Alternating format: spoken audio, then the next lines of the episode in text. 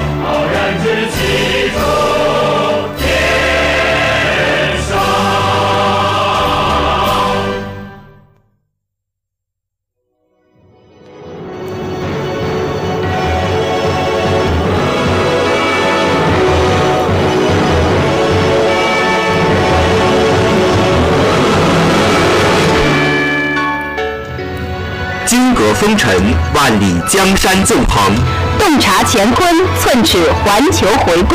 览国际风云，聚时政热点，梳风流人物，化当代传奇。一切尽在周一中午，国政时事。国政时事。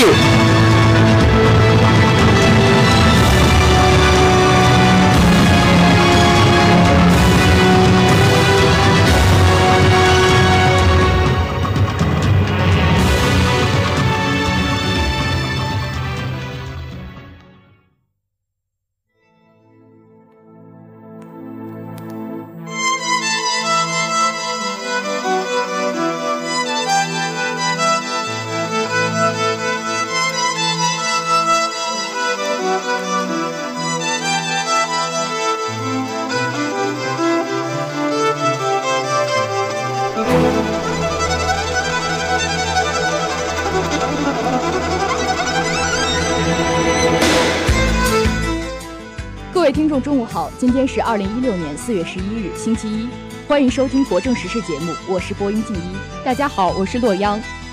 今天的主要内容有：习近平同瑞士联邦主席举行会谈，两国元首决定建立中瑞创新战略伙伴关系；美菲在南海举行肩并肩联合军演，并发表声明说不针对中国。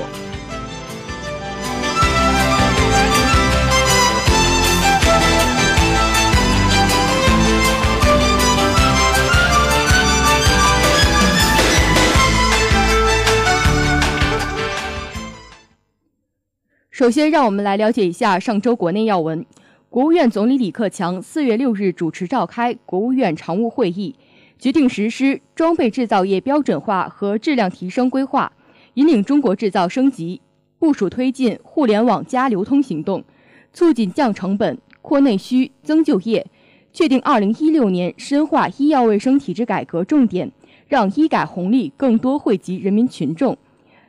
坚持标准引领。建设制造强国是结构性改革，尤其是供给侧结构性改革的重要内容，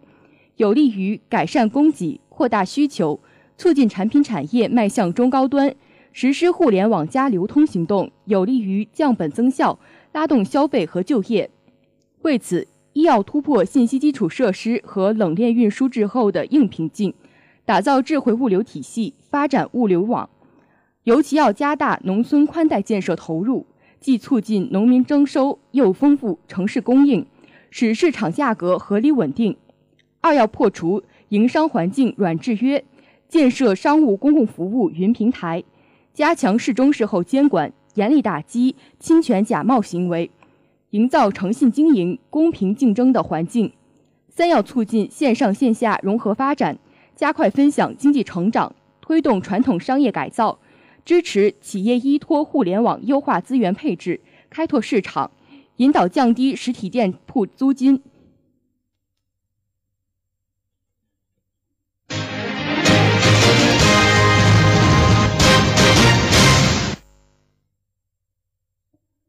中国进出口银行七日在港正式设立代表处。据悉，该代表处将充分发挥香港作为国际金融中心、贸易中心、航运中心及信息中心的平台优势，联络和服务中国进出口银行在香港及东南亚、南亚地区业务的开展。亚洲国家和地区是该行重点合作领域，而香港具有位居前列的全球影响力和竞争力。该行将首家辐射东南亚及南亚地区的代表处设立于此，期望能进一步推动区内基础设施建设、互联互通及国际产能合作。中国进出口银行过去多年来协助扩大国家技术产品进出口，促进对外关系发展及国际经贸合作，是国家金融体系的重要组成部分。而香港是发达的国际金融中心，可以为走出去的国内企业及一带一路战略等提供各种专业服务。中国进出口银行在港成立代表处，将有助两地务实合作，共同为实施国家新一轮开放战略及巩固香港国际金融中心的地位做出新的贡献。中国进出口银行是国家政策性银行，担负着促进进出口和跨境投资、推进国际经贸合作的重任。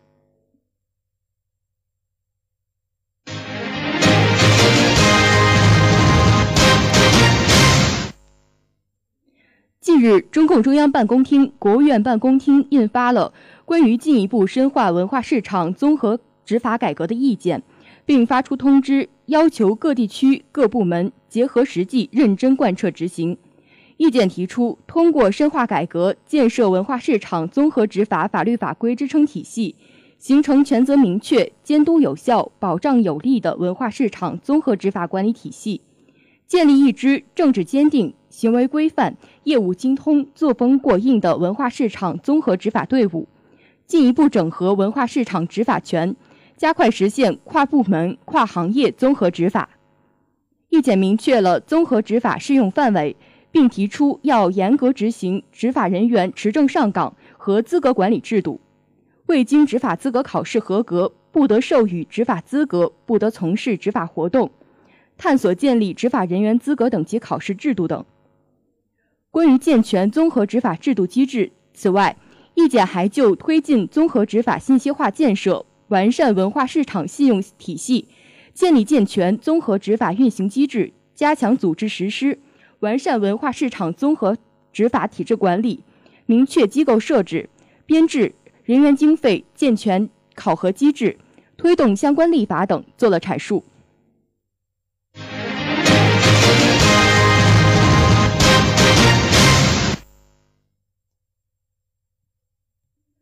天津一周要闻方面，四月六日，本市召开二零一六年禁毒工作会议，通报二零一六年禁毒工作情况，部署二零一六年工作任务。市委、市政府始终高度重视禁毒工作，将其作为社会和谐稳定和人民安居乐业的重要保障，常抓不懈。全市各级禁毒部门要统一思想，提高认识，以问题为导向，找准短板，抓住关键，精准发力，提升标准。要坚持以防为主，打防结合，做好宣传，抓好管控，堵住源头。要保持严打高压态势，严厉打击整治各类毒品违法犯罪。要突出戒治康复重点，全面落实管理、戒治、康复、救助等措施，让更多的吸毒人员摆脱毒品，回归社会。要狠抓基层基础设施，做强做优社区戒毒机构，发动社会力量，群防群治。要压实工作责任，加强协同配合，严格敦促考核，为建设安全天津、美丽天津创造良好的社会环境。全市各级禁毒部门要在市委、市政府的领导下，发挥职能优势，着力在严控吸毒人员增量上见成效，在严控吸毒人员违违法犯罪、防止酿成重大社会危害上见成效，在推进社会化戒毒、严控吸毒人员复吸率上见成效，确保目标任务落到实处。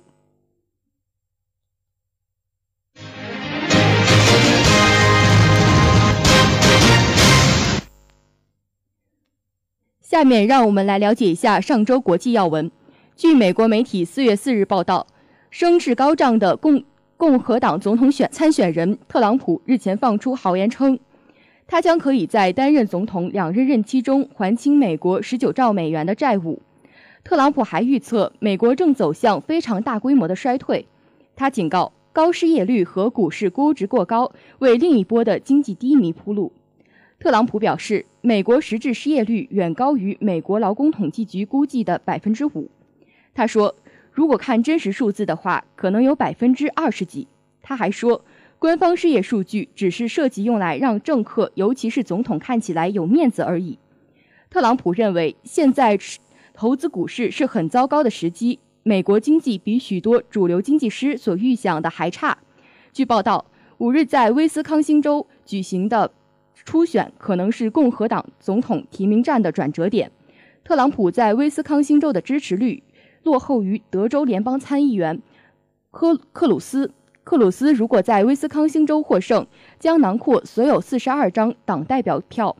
这将让特朗普更难获得七月在共和党全国代表大会赢得提名所需的一千二百三十七张党代表票。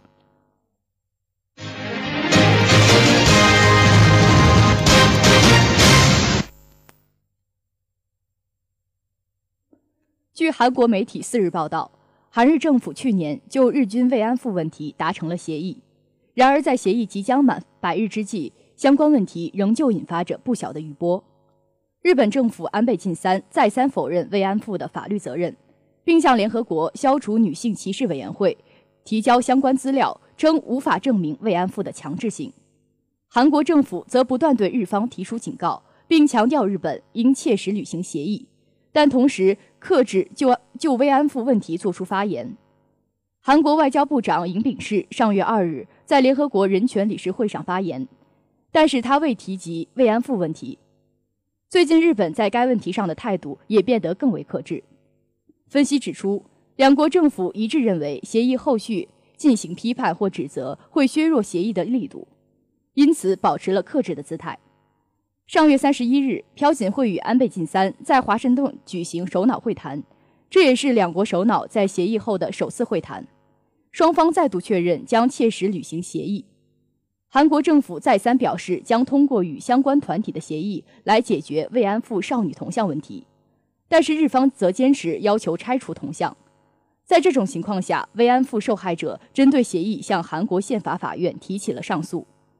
有预测认为，协议的核心事项财团的建立工作可能会在四月十三日国会议员选举后正式展开。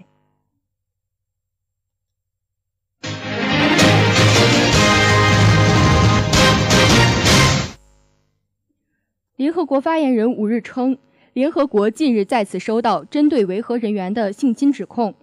多名来自坦桑尼亚的维和人员被指在刚果民主民主共和国性侵十一名女子，并导致受害者怀孕。坦桑尼亚方面将对这些指控展开调查。同日，联合国负责维和事务的助理秘书长阿图尔·卡雷在联合国大会呼吁，各成员国应采取行动，严查类似事件。联合国发言人法尔汉·哈克说，联合国维和部队三月二十三日受到指控，多名来自坦桑尼亚的维和人员涉嫌在民主刚果东北部村庄马维维性侵和性剥削十一名女子，其中包括六名未成年人，导致这些受害者全部怀孕。据哈克的说法，其中四起案件与现役坦桑尼亚部队士兵有关，其他案件则与往年驻扎在刚果民主共和国的坦桑尼亚部队有关。受指控的士兵目前已被关押，部队其他人员则被限制在营地，不得外出。七日，有媒体报道这一新闻时，将中国维和部队的照片用于此次事件的配图。当日，中国维和部队在媒体上表示，中国维和警察、中国维和部队在联合国各任务区都是公认的纪律最严明的队伍，请自黑的媒体出来走两步。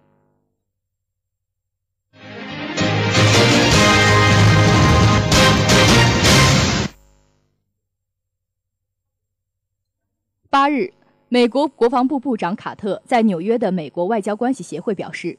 美国即将在韩国部署萨德反导系统。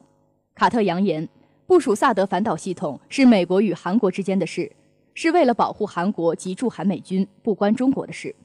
因此将不理中方反对，按计划部署，以应对朝鲜的导弹威胁。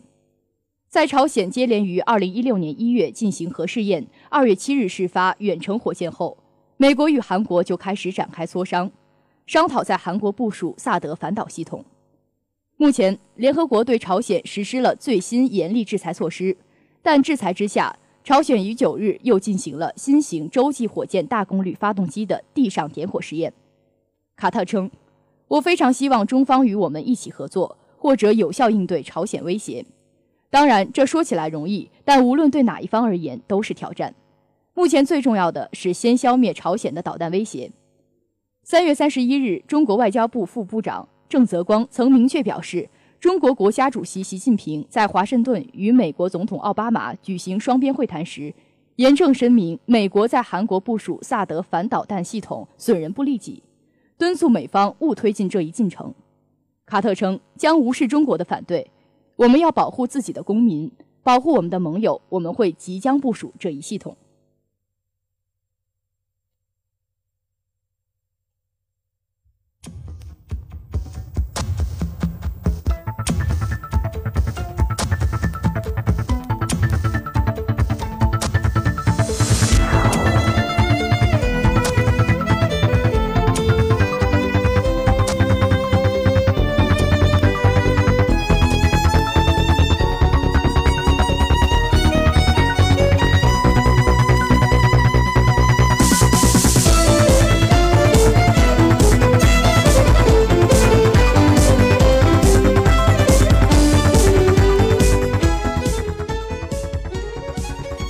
下面送上本期热点分析：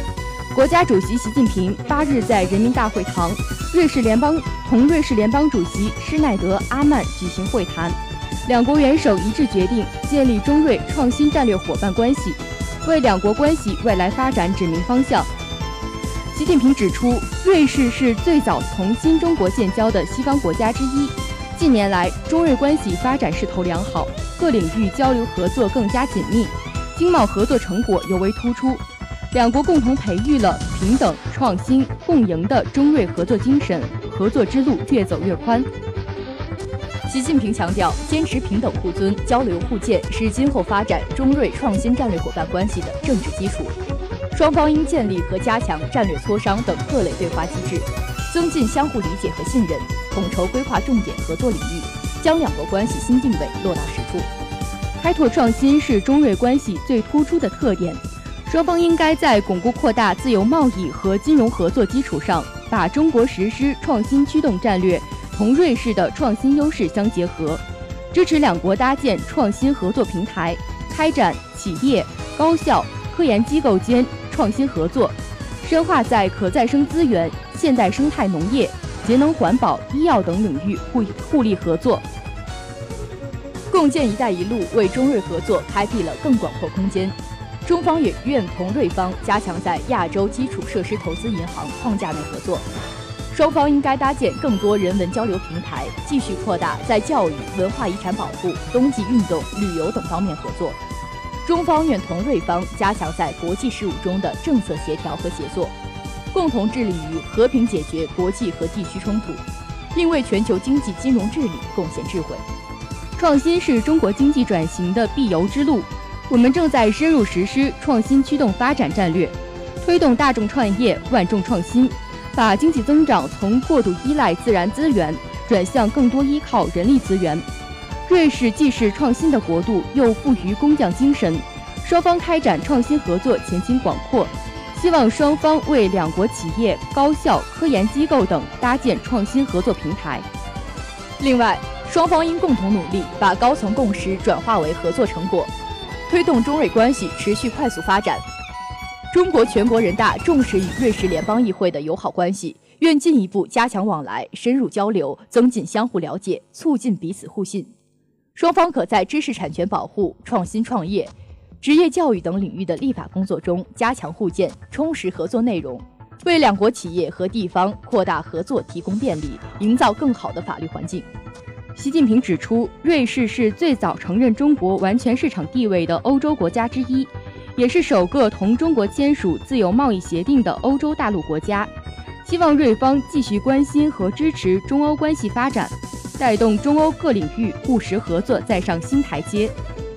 施耐德·阿曼表示，瑞中两国建交以来，本着相互尊重原则，始终保持良好关系。近年来，双方经贸、投资、金融等领域合作更是发展迅速。瑞方对两国自贸协定实施情况感到满意，对瑞中合作进入战创新战略伙伴关系新时代感到高兴，希望进一步加强同中方在科技、创新、环保、金融、文化、教育、体育等领域交流合作。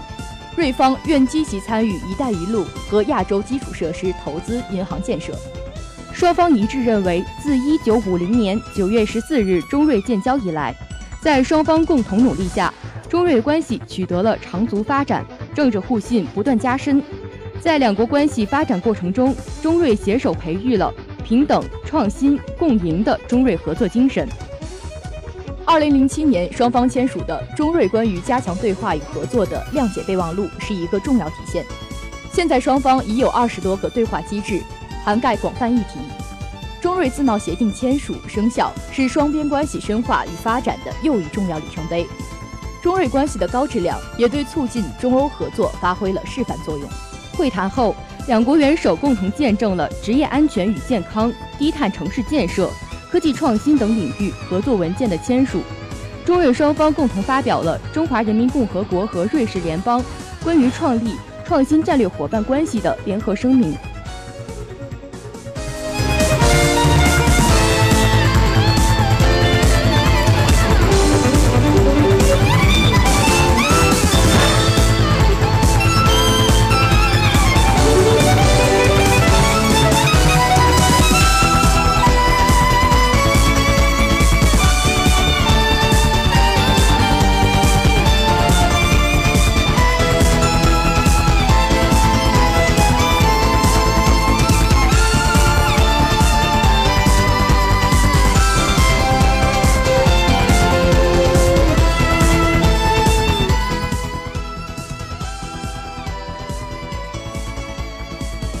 为期十一天的肩并肩联合军演预计将展示，在菲律宾最坚定的盟友美国的支持下，菲律宾军队如何能在装备上处于严重劣势的情况下抗击中国。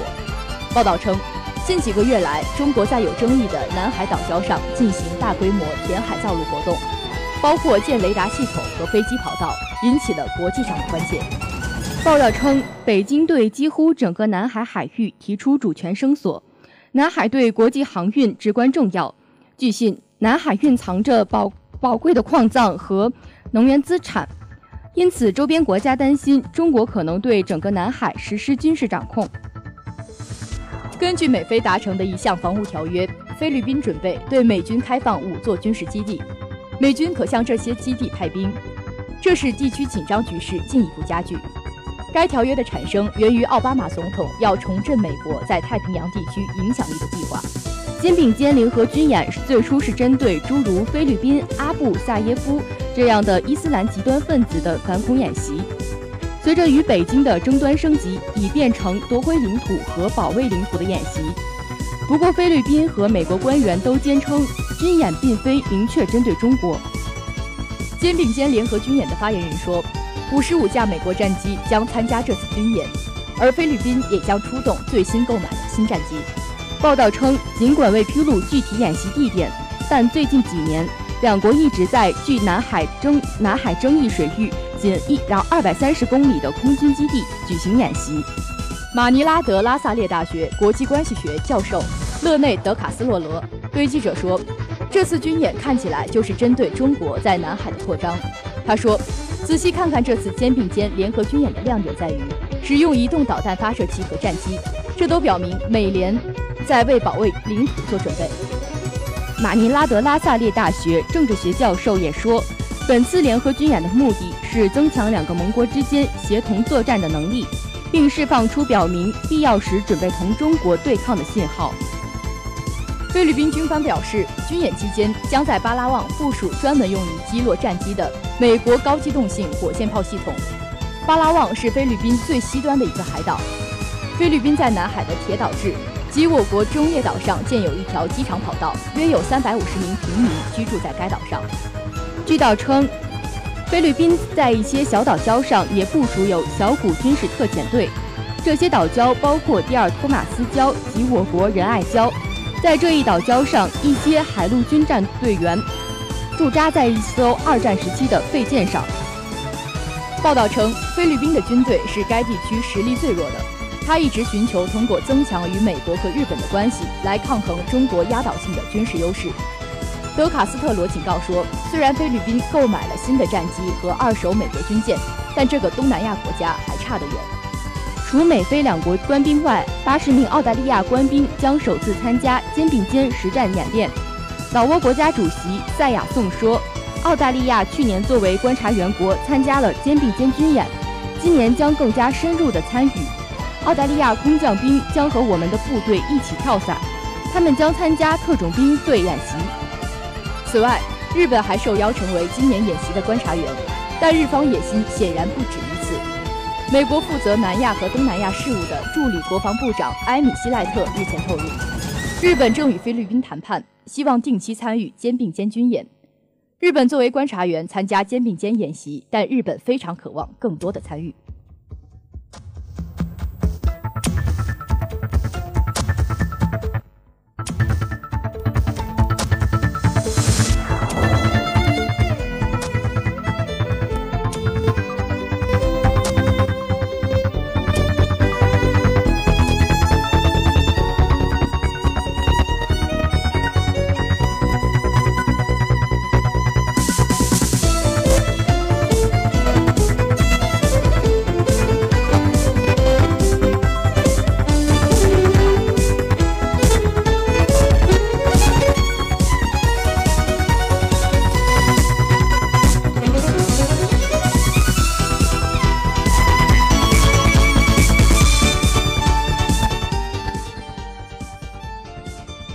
来看一组简讯，针对假冒雅培、被英美商标的婴幼儿乳粉案件，四月九日上午，国务院食品安全办、国家食药监局、上海市食安办在经济日报社举办通报制售冒牌乳粉案调查情况新闻发布会，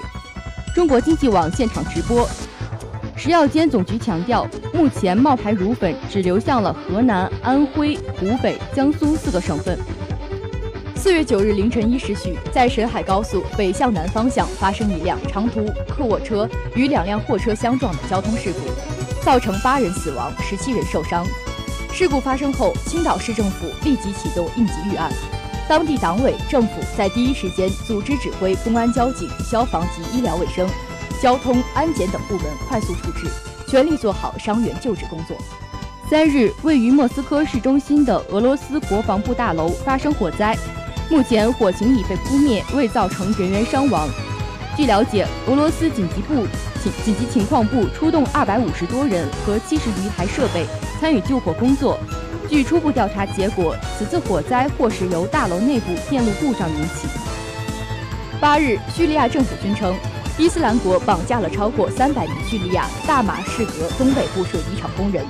屠杀了其中一百七十五人。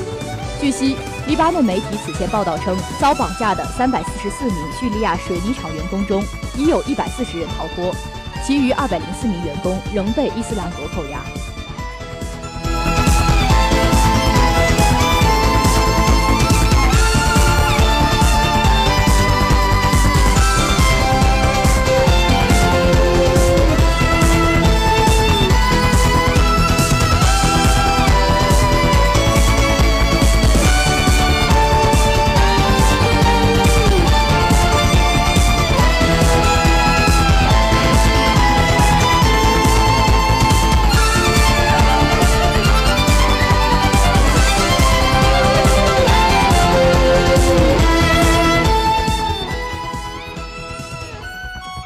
好了，今天的国政时事到这里就要结束了。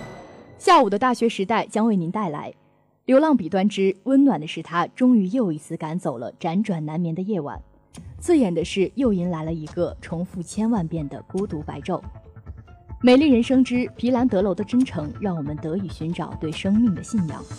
于是，跨越世纪的光芒照耀人类，如同树旁花团锦簇。敬请收听。今天天气多云，五到十九摄氏度，东南风。最后，播音静一洛央代表编辑导播张张家好、王雪瑶，节目监制孙晓媛。感谢大家的收听。如果您对我们的节目有什么好的意见或建议，请关注我们的微信平台天津商业大学广播台和新浪微博天商之声 Talk Radio， 我们期待你的参与。